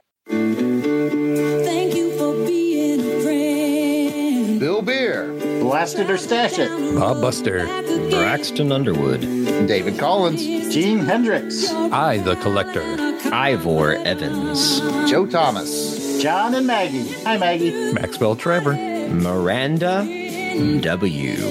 Mr. Lobotomy, Reggie Hancock, get well, Reggie, Ronald Went, Ross McCod. I hope I said that right. absolutely, Samantha Maney, Sean Urbanski, Steve Cronin, Tim.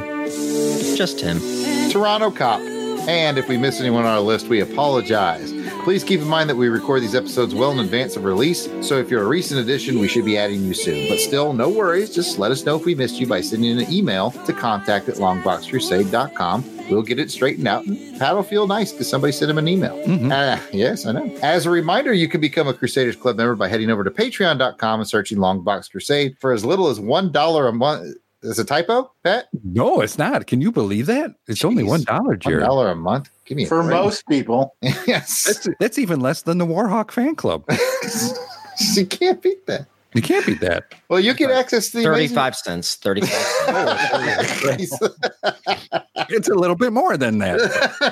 yeah, you, you get a bargain. Uh, and you'll get access to the amazing World of Crusaders Club. So come check it out. And if you don't have any extra scratch laying around, but still want to help us here at LBC headquarters, please take a moment to write a review on iTunes for this podcast. Even if you want to keep it short with star ratings, it helps raise the profile of the show. And we'll share your review on the next show. And guess what, guys? I got a quick iTunes review for us. Oh, Yeah, we heard from Sherman Riddle or Sherm Riddle gave us a five star review. And Sherm said, enjoying this more and more, especially episodes regarding content I have some background knowledge of, i.e., Transformers, X Men, and Spider Man. Well, we did two out of three here, boys. Two out of three ain't bad. It ain't bad. And, Ain't and bad. Sh- Sherman's an old friend of Delvin and I's from our fan cred days, if anybody remembers that app. But uh, thanks for stopping by and dropping the review there, Sherman. Well, Jared, while we're on the subject, I also have a review to give to one of our listeners.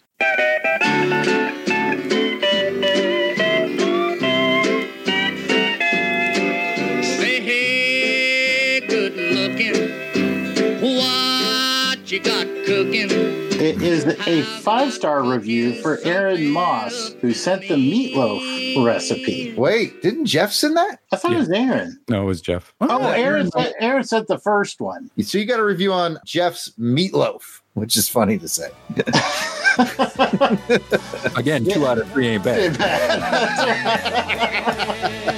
oh man, no, it was very good. I gotta say, this was at least four stars. I think if I would have upped the salt a little bit in there, I probably would have given it five stars. Very tasty. Thank you.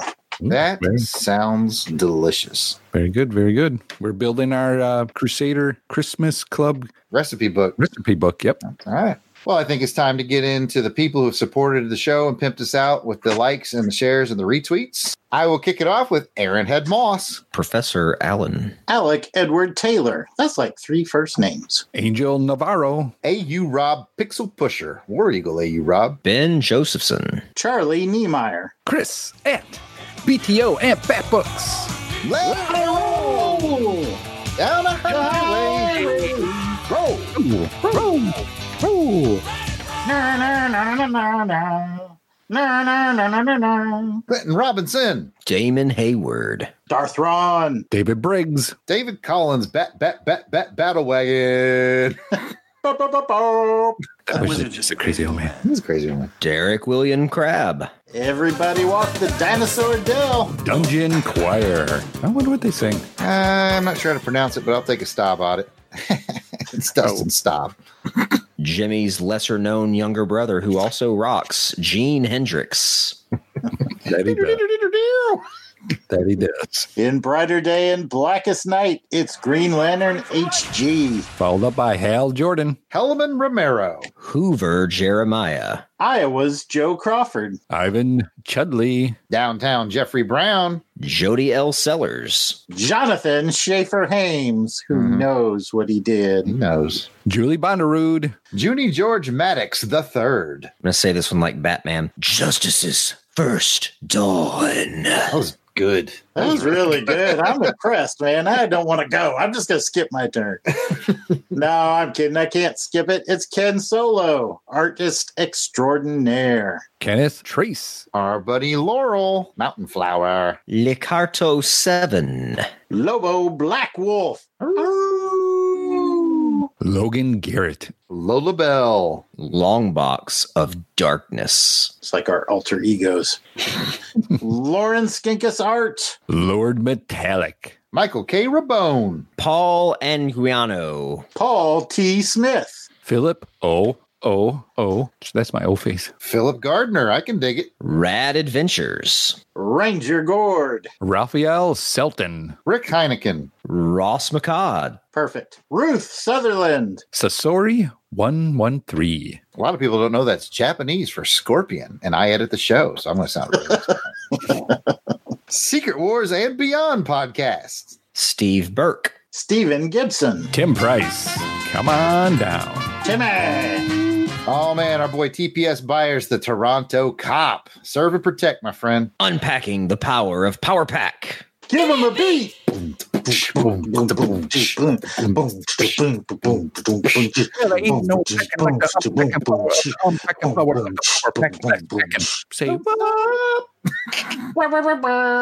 I can't tell if we're getting better or worse on that. Bernard Jeffries. Warlord Worlds. And I'll bring it back with the only double X rated podcast out there. It's Xenozoic Xenophiles. Ooh, triple, double X. Mm-mm-mm. Okay, so it appears that we have some more. Looks like I'm making some macaroni and cheese, fellas. All right, so our buddy Tim Price hit us up on the website and said, "Oh, I did not hear Jason dissing macaroni and cheese. Hang on, email recipe coming soon." And he sent a recipe, so it's recipe time, people. Woo woo woo! Yes, indeed. It looks like he's got a macaroni and cheese recipe that is going to be to die for. I'm not going to reveal the full recipe. We're going to let Jason. I, Jason somehow became the guinea pig for all these recipes. I guess so. But I'm I don't already. even remember. What did I say about macaroni and cheese? I don't remember dissing macaroni and cheese. Uh, you said that because we've been the X Men comics have been not good. It was kind of like eating dog turds, and then we got a halfway decent issue. It was macaroni and cheese, but you know it wasn't great, but it was better than dog turd. I remember everything. Oh yeah. that doesn't mean I don't like macaroni and cheese. well, you're going to be making some Tim S style. So get back to us on that, and uh, Alrighty. we'll see what happens. Looks like we got another one from Siskoid uh, via the website or via email, Pat. Via the website as well too. So thank you both, Timmy and Siskoid. All right, Siskoid from the website says I have that Alpha Flight precursor story in my collection twice, even if I don't have this issue or the next. I'm highly confused by that sentence.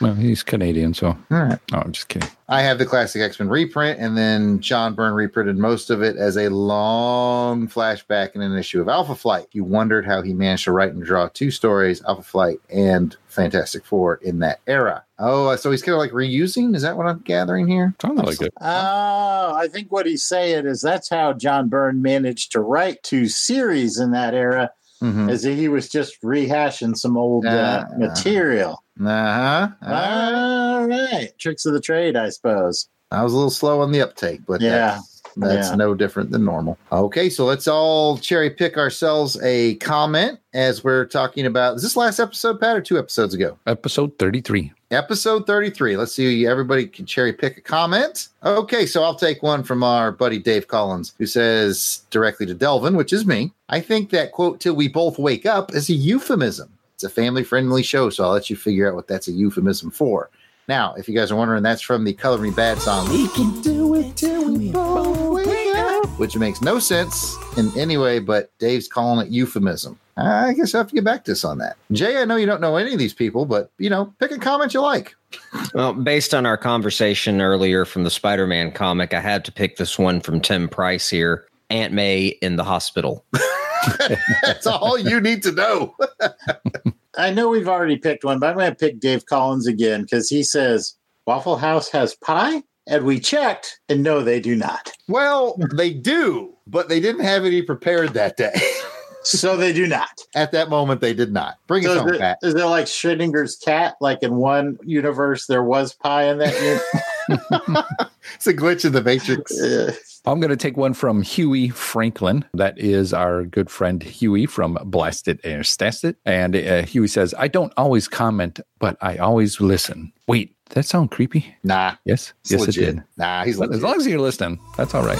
He can do it till we both wake up. Thanks to everyone for those follows, likes, shares, and comments. We appreciate your friendship and help in spreading the word about the podcast. You guys are the coolest. Pat, bring it home. And that's going to be the show. Be sure to check out the website, Longbox Crusader Chronicles blogspot.com, where the post will be made for journaling this crusade. I want to give a big thanks to Jared, Jason, and Jay Sandlin for joining me this episode. But before we go, let's find out where the listeners can find us on the internet. Jay, where can they find you? I'm Jay Sandlin, and again, you can find me on Twitter at Jay jsandlin underscore WHN. Uh, same for Instagram and Facebook. My website is jsandlin.com. Follow my newsletter where you'll find out about my new releases coming up with Mad Cave Studios before anybody else. Ooh. Ooh, got to get on that. Mm. Jason. Uh, you can primarily find me at Weasel Skull on Twitter, but I also dabble as Jason Albrecht on Facebook and Instagram. Jared. I'm at Yard Sale Artist. That's Twitter, Facebook, Instagram. It's all at Yard Sale Artist. And I've recently applied to be the vice president of the Warhawk fan club. We're carefully considering your application. Unopposed. Unopposed. first, first question in, in the interview is mm. How has Warhawk changed your life? I've learned that you keep your secret weapon stashed on an interior pocket and not hanging off of your belt. My response is going to be, "Who's Warhawk?" And don't call us, we'll call you. Pat, where can they find you on the interwebs? Well, you can find me on the interwebs at Christatos01. I am also shelling out 35 cents to get in the club. nice. And if you want to interact with us live via chat and be entered in to win some free stuff on our live raffles, join us on our next episode of Doing It live stream over on YouTube. We do them on the second Sunday of every month. We always start at 3:30 p.m. Central Time. You can get signed up for that by looking up Longbox Crusade on YouTube. Please subscribe to our channel and click the bell so you'll get reminder notifications for when we go live. Thank you all for listening, and we hope you enjoyed this episode of Crusader Chronicles. You got a comment or question? Leave us a voicemail. yeah. Email us at contact at longboxcrusade.com or leave a comment on the Longbox Crusade Facebook, Instagram, or Twitter page at Longbox Crusade. Until next time, take care and please join us for the next episode as we continue on the Crusade 2. Read them all. know your eyes in the morning sun. I feel you touch me in the pouring rain. And the moment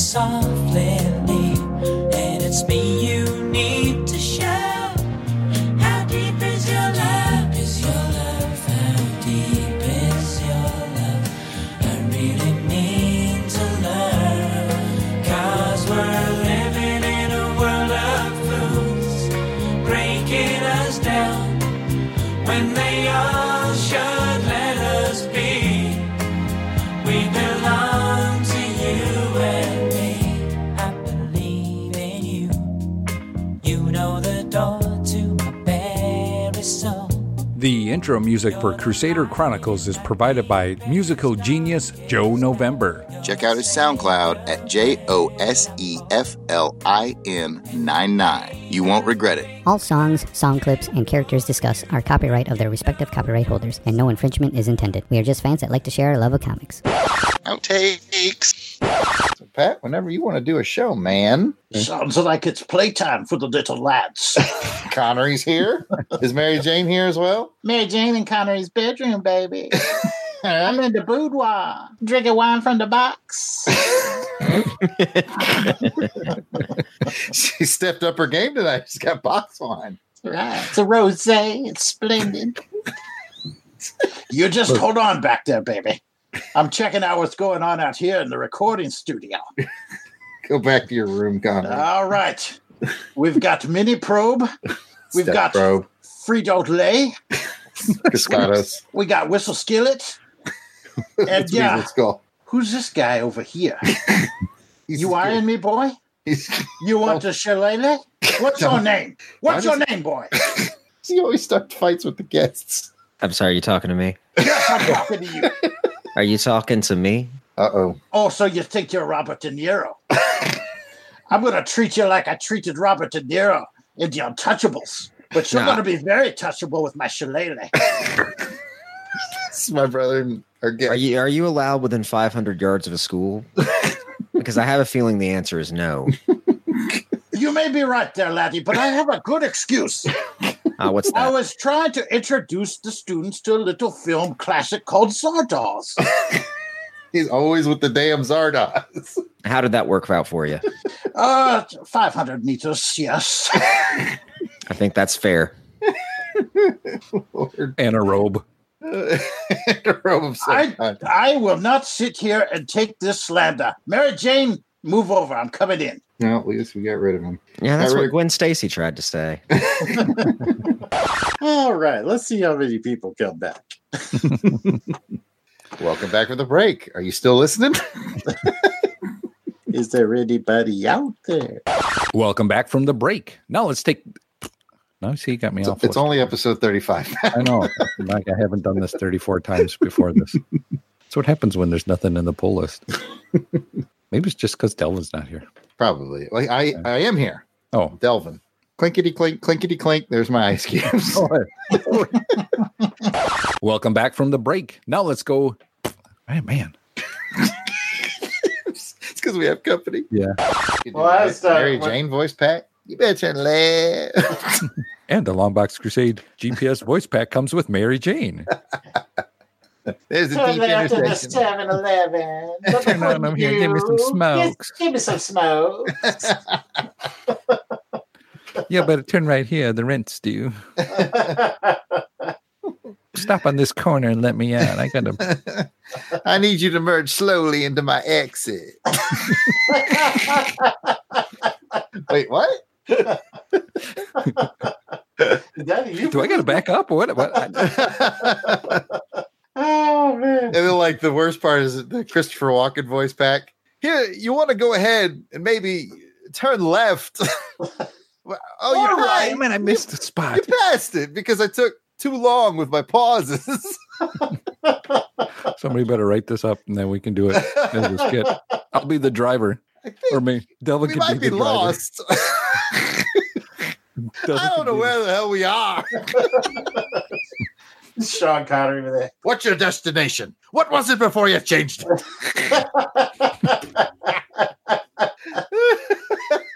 Did you know where you were going before? Then Are you going to alone. Czechoslovakia? Uh, what are you prepared to do? I think we're lost. Have you been lost, Dr. Bronx? You perch, you cockies. now you don't know where you're going. What are you prepared to do? oh, Left it there. Hospital and turn right at the morgue.